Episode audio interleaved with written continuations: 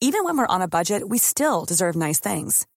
Quince is a place to scoop up stunning high-end goods for 50 to 80% less than similar brands.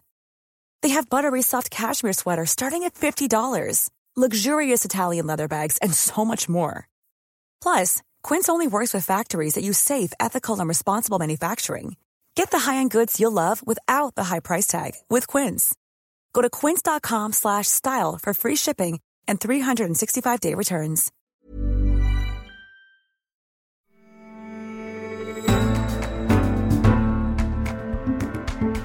You're listening to The Economist Asks. I'm Anne McElvoy. Margaret Thatcher was one of the strongest and most divisive characters in modern British history. Her three terms as Prime Minister from 1979 to 1990 covered turbulent years in Britain's relationship with the world, from the Falklands War to the miners' strike, the end of South African apartheid, and of course, the Cold War. But it was the European question that came to dominate her last years in office. Her growing Euroscepticism widened rifts on the subject in the Conservative Party. And in her final years in power, the subject of how much sovereignty Britain should keep or cede to Europe began to dominate the agenda. So this week, as Boris Johnson presents a new leaving deal to the EU, we're asking Did Margaret Thatcher pave the way for Brexit? My guest today knows the woman dubbed the Iron Lady as well as anyone else alive. Charles Moore covered her premiership as a columnist and then as editor of The Spectator magazine. He went on to become editor of the Conservative supporting Daily Telegraph newspaper. Mrs. Thatcher chose him to write her biography, on the strict condition that it be published only after her death. That work has taken the best part of 22 years. Its third and final volume, Herself Alone, chronicles her last term and her fall from power when she couldn't resist the temptation, in her own fateful words, to go on and on. Charles Moore, welcome to The Economist Asks. Thank you. Hello. So, this week we have heard the first details of a proposed deal by Boris Johnson. Broadly speaking, is Boris's approach now a deal that Margaret Thatcher would have considered supporting? Well, I always refuse to speculate because um, my theory about Mrs. Thatcher is that I know what she did do. I, I don't know more than anybody else what she might. I think that there's a great question mark as to whether this is what the Brexiteers think they should get. Even now, it's unclear. Broadly speaking, under the plan, Northern Ireland would leave the customs union with the European Union along with the rest of the United Kingdom. There would be quite complicated customs checks. If the deal yeah. isn't done, he says we'll leave without a deal. Is that, in the end, where the Brexit saga was always going to end up? Big picture. The question is is no deal a sort of debating point in the argument, you know, uh, uh, something you, you, need to be seen to have, but you are trying to avoid? Or is it actually where we'll end up? I think the government is sincere in um, that if they got this deal, they'd try to take it. I think it'd be very difficult for them, by the way, because I think a lot of Brexiteers wouldn't like it. I think it is sincere. However, it has to build build into its mind the real possibility of no deal. And in some ways, there'll be political political advantages in having no deal for the government. So it still remains extremely hard to read properly. You know Boris Johnson very well. You've been his editor, indeed. The idea of being Boris Johnson's boss, how was that, by the way? Uh, well, it was a nightmare, of course, because Boris always being so late, I mean, terribly late with copy. Um, and you wouldn't really know what he's going to write about until what you thought would be after he'd written it, but actually was, in fact, before he'd written it because he was so late with it. Um, but, of course, he was a journalistic genius, is a journalistic genius. And I think some of that gift is there in his political approach. Everything about Boris is to do with the surprise he can pull off. This means he's transformative politically. It's high risk, but I've always kept saying over the years when people say Boris is really finished now, I, I have always maintained the view that though he can cause terrible trouble, he pops up again. He somehow gets through it. And when you think he's down, he's up, and to some extent, vice versa. What do you think he really wants from this Brexit process? He, suggested that he may need, and this is a, a, common trope in the argument, you need to threaten no deal to get a deal. People argue about that. The Economist takes a view overall that this is, is too high, high risk a way of, of dealing with Britain and its future. But if he could choose, what would he have? I think if he could choose, he would have as much Brexit as you could get away with um, because he doesn't agree with the proposition that um, these things are ultimately highly damaging. That it, he, the, the freer we are, the better. And the question is, how much of that can you pull off? Let's dive into the roots of, of, some of this, which takes us to the third volume of your biography of Margaret Thatcher. When she asked you to be her authorised biographer, what were the words that she used? I'm just curious about the, that conversation. Uh, well, uh, the, the, famous way in which Mrs. Thatcher appointed people to anything, if you could call this an appointment, by the time you see her, she, she already thinks you've agreed to it. So whether you have or not. So she doesn't say, please, would you do it? She just said, you know, well, I hope you'll start next week or whatever. Um, and you said, and, uh, well, you see, Mrs. Thatcher was a very, very vague person in, in an odd way. If she wanted something to happen, she would ask for it to happen and then have no particular idea about a structure of a piece of work. If she appointed someone Chancellor of the Exchequer or something, she never gave a job description. She just said, I hope you'd like to be Chancellor of the Exchequer. That's um, interesting because one thinks of her, I mean, the whole trope of the Iron Lady yes. sounds as if she told people exactly what to do. No, she wasn't. It's funny she was incredibly um, powerful personality, but not a control freak. And what do we know about her after three volumes of your intense sort of archaeology of the Thatcher years? What do we know that we didn't know before about her character, her flaws? One of the funny things about biography, I think, is that you often come back to what you begin with. So you go through immense complication and detail and discovery and you often come up with an amplified version of the first thing. So, one of the big amplifications is the point that she's the first and at the time the only woman. It's so important in understanding how she approached everything, how she got there, why it was difficult, why it was successful, why she had rows with men, why she succeeded with other men, um, how she saw politics, and why she wanted to be so distinctive and was so distinctive. And uh, all of that has to do with being the first and only woman. It's a different uh, perception of the political system and of the political game, and it's bringing a new way of looking at public affairs into that system. And she ran the cabinet, for example, in a way that no man would ever have run the mm, cabinet. I was going to ask you what um, difference you, well, you, you, thought it basically made, because in many, yes. for a lot of feminists, she wasn't the sort of classic progressive feminist. No, she wasn't, but she was a great believer in. Uh, she didn't believe in the equality of the sexes. She believed in the superiority of women. Um, and the question was, uh, how was that best asserted? And she thought it was best asserted by capturing everything male, not turning yourself into a male and not ghettoizing yourself as a, as a female, but striding into male territory and capturing it. And to what extent was Margaret Thatcher a populist. It's a word that's we didn't use that yeah. that word really for for a long time in British politics. She was from a working class background. She was a, a woman of the people. She could sound very aloof, but she could also sound very direct. Do you think? I think populist would be the wrong word, but I think one of her successes in politics was that the whole time she was in office, when she spoke, she spoke as if she were a member of the public rather than a member of a bureaucracy. So she was very, very good at reducing um, subjects to clarity, mm. whether you disagree. Give me an example of that. Um, well, her whole approach to economics was basically saying these clever men with their theories have got it wrong. And we housewives, because that was much more how you talk about women in those days, we housewives understand the reality of inflation, of budgets, of money management, and we know the truth.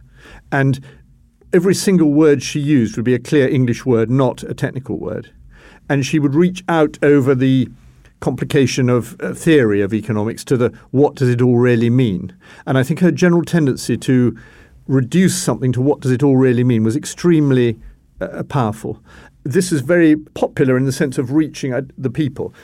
However, very important qualification, she was fascinated by actually governing and by the content of things. And I think what people notice with populist leaders is it in a way they're just expressions of grumbles rather than people who wish to take responsibility themselves? And populists are very rarely people who get down into the nitty gritty of the legislation and the policy. And of course, one thing she was quite happy to do was to be unpopular, which on the whole populists don't like. I did wonder reading the book whether the Mrs. Thatcher that I was reading about could have thrived as a politician now. Um, it, it, was a world in which a lot could be private. Everything would, would leak in a minute now, wouldn't it? All yes, over social media absolutely. and Twitter would be tearing her apart in day in, day out. Um, absolutely. Would it have worked now? The style would certainly have had to be different. Um, Mrs. Thatcher often spoke very unguardedly in private, actually. Um, and I remember it happening to me um, just after the Rome summit in 19, October 1990, which sort of provoked her fall. I went to a drinks party there, and she she knew me and she knew I was a journalist and everything. But she just comes over and says, "I think we should have an election, and it should be about whether we wish to be ruled by ourselves or by Europe." And she moved in a few weeks to talking about a referendum. You know, that's sort of great big splash in a newspaper, and she's just saying it not exactly casually, but not intending to leak it. She's just sort of pushing the idea because it's the big thing in her head and she's having a private conversation. You can't imagine any of that now. That would be, I would have rushed out of the room and tweeted it or given it to my news editor or whatever. But the rules were much clearer then and you're told something on those terms and you respect it. That's very interesting. You bring up the question of a referendum or an election dressed up as a referendum yeah, or the other yeah. way around because that's exactly where we are yeah. now. So let's uh, put our headline question to you. Does the, the Brexit process that we're in at the moment, does it have its roots in the Thatcher era? Of course, its deepest roots are earlier than that, but it does have its roots in the Thatcher era because her disillusionment with the European community was a key factor in changing everything. Uh, when you began to cover European issues as a journalist in the early 80s, they weren't very controversial. We had voted to stay in in 75 and things were chugging on, not very well, but, you know. And then Mrs. Thatcher got more and more annoyed with the European community uh, through a series of things in the 80s, which culminated in her fury with Jacques Delors for trying to create much more of a United States of Europe and a single currency, and as she saw it, um, trying to bring about more socialism. And she greatly raised the game by blowing these issues open instead of the previous British tendency to play them down. And she did this in the Bruges speech, which is not an anti European speech in 1988, but is a Eurosceptic speech. She wanted this to be a public argument. This was very new. And it turned out to strike a chord in Britain, which is partly why she did it, because she knew that the public was much more Eurosceptic than the elites. And she knew she was, that already. Yeah, very much so, yeah. yes. She was really, really worried that the the glory of winning the Cold War was going to be dissipated by creating a United States of Europe which Germany dominated. And she saw those issues as linked. This was wildly controversial on the international scene and discredited her with a lot of world leaders, but also opened up an important argument that went on in Britain. And that's where she started to move, even before she left office, into the referendum argument, which she argued in the leadership battle which forced her out. She argued it. And the referendum in her mind at that point was on the single currency. But the way she expressed it was similar issues to what we're all arguing about now. And this entered political DNA because political parties didn't dare not promise a referendum, even though they didn't want it. And through a whole series of iterations and delays, it became the referendum that we had in 2016. Uh, Charles Powell, her most trusted foreign affairs uh, advisor, said in an interview a couple of years ago that Mrs. Thatcher would definitely have voted to remain. Was he right? I don't think you can be right or wrong about a speculation. She wasn't actually confronted with that question. I know what she thought about the question as it confronted her, and she came to the view that we should leave. In office, she did not come to that view. Your own position on Brexit is you're what we call a Brexiteer. You strongly argued for leaving the European Union. Do you think that we will? Can I say in parenthesis, Anne, that it's very important to me that history is different from commentary. And I'm a political commentator, but the history of Margaret Thatcher is history. And I'm not trying to make an argument for or against Brexit in the history. And it's very important to such a different mode of thinking. Fair point. To, to, to answer one, your question, as, as not as the biographer of Margaret Thatcher, but as a observer of the scene, I think the dynamic of a massive popular vote is so great that we will end up Brexiting. But um, also, the dynamic when you have such a strong push the other way uh, from the elites is that it'll be a fudge. So th- th- those are the conflicts, and I, we're going to see pretty soon where exactly that lies. I think it's unlikely, though not impossible, that we simply remain. It's not impossible. Not impossible, no. I would bet against it, but I, it's possible. Where does it leave British conservatism? If you flick through some of our coverage in the, the Britain uh, section, which, whether you agree with it or not, is detailed and, and well informed, as a, a, frequent trope that comes through. I think Adrian Wooldridge writes it a lot in his Bagehot column. Is that conservatism has stopped being conservative? It's gone a bit bonkers. It's got itself off on a single issue obsession with Europe, and it is squandering thereby its ability to balance, to drive the country forward by accepting that there is a broad church to conservatism and it's become a single issue party. Is uh, that well, a correct I, I think that's wrongly framed. If you have 17.4 million people voting for something, they are by definition a broad church. And actually, they're broader, therefore, than the other church. Um, and the idea that the sort of few mad populists who are um, taking over is preposterous. This is a majority view in the country. Um, what is tr- they won't ask what kind of Brexit they wanted, will they? Uh, well, of course, you can't do that in a referendum. But exactly. then you have no. But that's the point. Well, you can't do it in a general election, really. I mean, the arguments against having a referendum seem to me almost the same as against having a general election, and I'm sure a lot of people in this country would. You lay out a manifesto, so you do well, give a bit more detail. Yes, but elections and referendums are not means of governing; they're means of eliciting what the public fundamentally want. I think Adrian is um, right that because this is so all consuming, not enough thought has been given to a whole load of other things. But it's sort of got to be that way because we have no clear majority for things in the House of Commons. So you have to settle it. The admiration that you, you feel for Margaret Thatcher is very clear.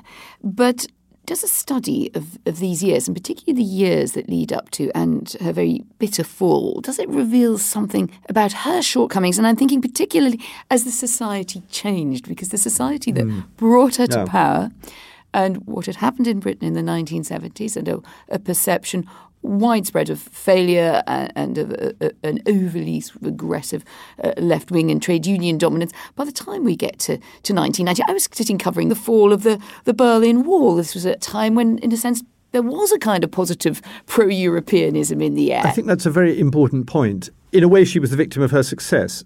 After Reagan, she was the greatest architect of Cold War victory in the West. She also won basically the economic and trade union arguments in Britain. Um, so when you get towards the later stage and that success is recognised and accepted, the very combative character of Mrs. Thatcher becomes rather unpopular because I remember her saying at one point, um, there are so many dragons left to slay. And I think the general feeling was actually there are a lot of dead dragons lying around. Do we have to keep looking for some more dragons to slay? Couldn't we just calm down a bit? It's called St. Georgian retirement yeah, syndrome. yes. And, um, and this is why John Major said exactly the right thing to capture that mood when he said he wanted a country at ease with itself when he took over. But there was a feeling of she's succeeded, time for something else. And she, of course, didn't recognize that.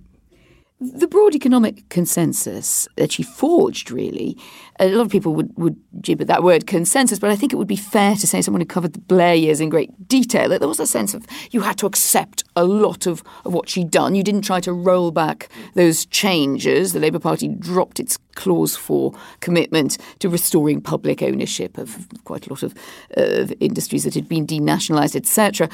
That is again now in question, isn't it? Perhaps more than we ever thought it would be. Corbynite left in Britain, a, a very uh, active, almost socialist left on the march in the United States. So, was that sense that she had forged lasting change in the way we look at political economy wrong, and it was much more fragile than we thought? Everything in politics changes a lot between each generation. Uh, I think the fundamental propositions of Thatcherism remain very strong in the sort of to use the word that she hated, but you have yourself used consensus. I think there is one still. Very few people in the world, apart from Jeremy Corbyn, are trying actively to renationalise large sections of, um, uh, industry. He's in contention to be prime minister. Yeah, no, I mean it's, it's it's true, but I think it's a blind alley in history. Probably, of course, we're living in the age of the fallout from globalization and particularly the credit crunch. So the questions which actually did interest Mrs. Thatcher, but were not the same, have arisen about always arises an economic question who really benefits? Have the people, somehow, or a large section of the people, been fooled and being cheated from the successes of others? In the 70s, this was about trade union leaders and how they were sort of grabbing the spoils and spoiling the economy. And now it's much more about sort of bankers and central bankers and um, top international bureaucrats. But in a way, they are a bit like those trade union leaders because they, they skewed the system in favour of themselves. So the emotions about that are quite similar, but the actual problems are very different. And they were not problems that Mrs. Thatcher uh, had to confront. I know you don't like counterfactuals, but I have to say, if I was casting a, a fantasy dispatch box House of Commons clash, I think I'd have Jeremy Corbyn and Margaret Thatcher. it would be fun. And of course, it did actually happen because he was in the House all that time and was asking lots of um, rude questions. But then he was considered obscure and mad. And now. Um, uh, he's not obscure anyway. There's one, one, subject that you addressed, which I have to say I'd almost sort of forgotten that she took an interest in, which might surprise some, some listeners, and this was her advocacy uh, over green issues, a kind of green yes. conservatism, yes. which you just perhaps could just briefly deal with. It has become, I wouldn't say left-wing cause, but a more progressive or left liberal cause. How serious was she? She was very serious. She made this speech in the Royal Society in 1988 essentially was the first important world leader to make, raise the whole global warming argument. So uninterested were the media that she, she had to read the speech out by candlelight in the fishmonger's hall when she gave it because the television refused to film it because they couldn't be bothered. Because she was her interest as a scientist, she had become convinced of the basic theory of um, climate change, and she advocated it very strongly. And even more surprisingly for Mrs. Thatcher, she advocated it on an international level. So she was a great supporter, which was just getting off at the ground, of the International Panel on Climate Change and the whole. She wanted it done under the UN umbrella. And so actually, everything she did about this, though she was, was very concerned about possible damage to economic growth, was the classic basic case for global warming. And she repeated it in important speeches. She began to make some legislative change about it. And more than any other world leader of the time, she shaped what the structure that we still have to try and deal with this question. It's remarkable. It's it's, it's rather it's, fascinating, yes, isn't it? Yeah, it's, a, yeah. it's more than a footnote. That yeah. That's a, it's a byway that is very well worth exploring. So I can't let you go without a bit of gossip because journalists should always gossip together. And you're a former editor of the Spectator, conservative magazine, rather iconoclastic, been in the news this week for its its louche lunches, at which it is alleged that Boris Johnson, a subsequent uh, editor, sat in, in that same very battered leather chair, as I remember it, uh, had uh, given unwelcome attention, indeed put his hand on the, the thigh of a visiting journalist. Is this the sort of world of the spectator that you remember? Well, when I was giving spectator lunches, I don't remember looking under the table, so I didn't see what might have been going on. um, but um, no, I mean, I think the Spectator was, particularly in those days, Boris's days, but also during my time, small, informal, quite drunk, anarchic, uh, and people were much drunker then, 1980s, 90s. Um, I remember one lunch of one of our lunches going on till seven o'clock in the evening, for example. Um, and of course, none of that would happen now. I have no idea what happened at the under or on top of the editorial table of Boris Johnson, but I think it, you're talking about an atmosphere which is completely different from the world of work now. It's not that long ago, is it? Boris no, Johnson was editor of the, no, the, no, the Spectator. It's remarkable how fast all that's changed. But do you think? I mean, let's just stay on this because it is actually a quite serious allegation. Do you think it is the, the women trouble in tag that has now been appended, admittedly mainly by his foes, of course, to Boris Johnson? Do you think it's damaging? Do you think he's misbehaved? On the point about has he misbehaved, I don't know. I think one of the things one has to remember in all these accusations is one just jolly well doesn't know. As to whether it's damaging, I think it's very um, part of this strange cultural polarization that's going on. So half the country will think it's nothing to do with anybody else, and you know, good old Boris, um, uh, uh, we stick up for him, and we don't all like all these people lecturing him. And the other half, I mean, I don't know what my statistics are correct about half and half, will say disgusting, um, you know, offensive. Actually, neither side really knows what it's talking about because it, the, the facts are very hard to understand. But I think these are two sort of strong cultural elements in our time. One is of the more sort of anarchically conservative, and the other is of the more sort of um, controlling um, and somewhat prim um, sort of attitude, which is also, however, quite understandable because of the way women have been treated um, so often in the workplace over the years. Will it damage Boris? Oddly enough, it seems to me not to be doing so if you go outside, you know, what people call the media bubble. The thing about Boris is he's a very postmodern figure. He's not just sort of old-fashioned, um, you know, appalling Tory groper. He's a very modern figure, uh, oddly, um, and he can get away with this basic idea about his approach to life, which is I can do everything differently, everything. And I think some of those things might be reprehensible. Yes, absolutely. Whether it's a No, treatment no, I mean, they might well be. women. Um, well, there's a slight sense. Yeah. Uh, and I think you know, with people who know and have some appreciation Yeah. of Boris Johnson's talents. But doesn't it just look terribly tacky when your record by this stage, when you're trying to be prime minister and get re-elected, is a sort of succession of messy, secretive relationships and behaviours? It's not good, is it? Uh, well, as I say, I don't really know. All I'm saying is that um, Boris has a particular way of understanding the zeitgeist, which means that it's very hard to trap him. Um, some of us have referred to him over the years as the greased albino piglet. It's his way of um, slipping out of a situation is a sort of form of genius, and it's very postmodern genius. And by the way, it's not actually completely new. I mean, this was very true of Bill Clinton, for example. It's some piece of I don't know what it is. It's cunning. It's playful. It's um, naughty. It's selfish. It's clever. You're giving me a free pass, really, on this one, aren't you? Sort of. I mean, many don't, but you know.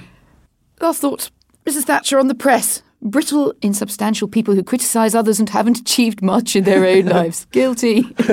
I always would love you to say that to me uh, in the tones of, of Margaret Thatcher. Was that really what she what she thought of our trade? Yes, but she also liked some journalists, and what she particularly liked, one of her surprising qualities was that she admired qualities which she did not possess. She would use the word wordsmith, and she claimed to be a bad wordsmith, which I think was true in the written word, though she spoke very well. She'd say, "What a wonderful wordsmith he is." And this would be a sort of special gift, like being a scientist or um, a nuclear physicist or something. So something she didn't have but did admire. Do you have her voice in your head? Sometimes, yes. What do you remember her saying most? well, the phrase she You can channel her if you the phrase she the most moment. commonly used to the point where it drove you mad with repetition was she'd say, liberty. And not just liberty, but law based liberty. It's a wonderful Mrs. Thatcher. Thank you, Charles Moore. Thank you very much for joining us. Thank you, Anne. And we'd love to know what you think. What lessons might we take in the Brexit age from Mrs. Thatcher's tussles with Europe? And was the Iron Lady right about those brittle journalists? I couldn't possibly comment. Write to us, radio at economist.com, or you can tweet us at Economist Radio. And while you're with us, do give us a rating on Apple Podcasts. We really do appreciate it. I'm Anne McElvoy, and in London, this is The Economist.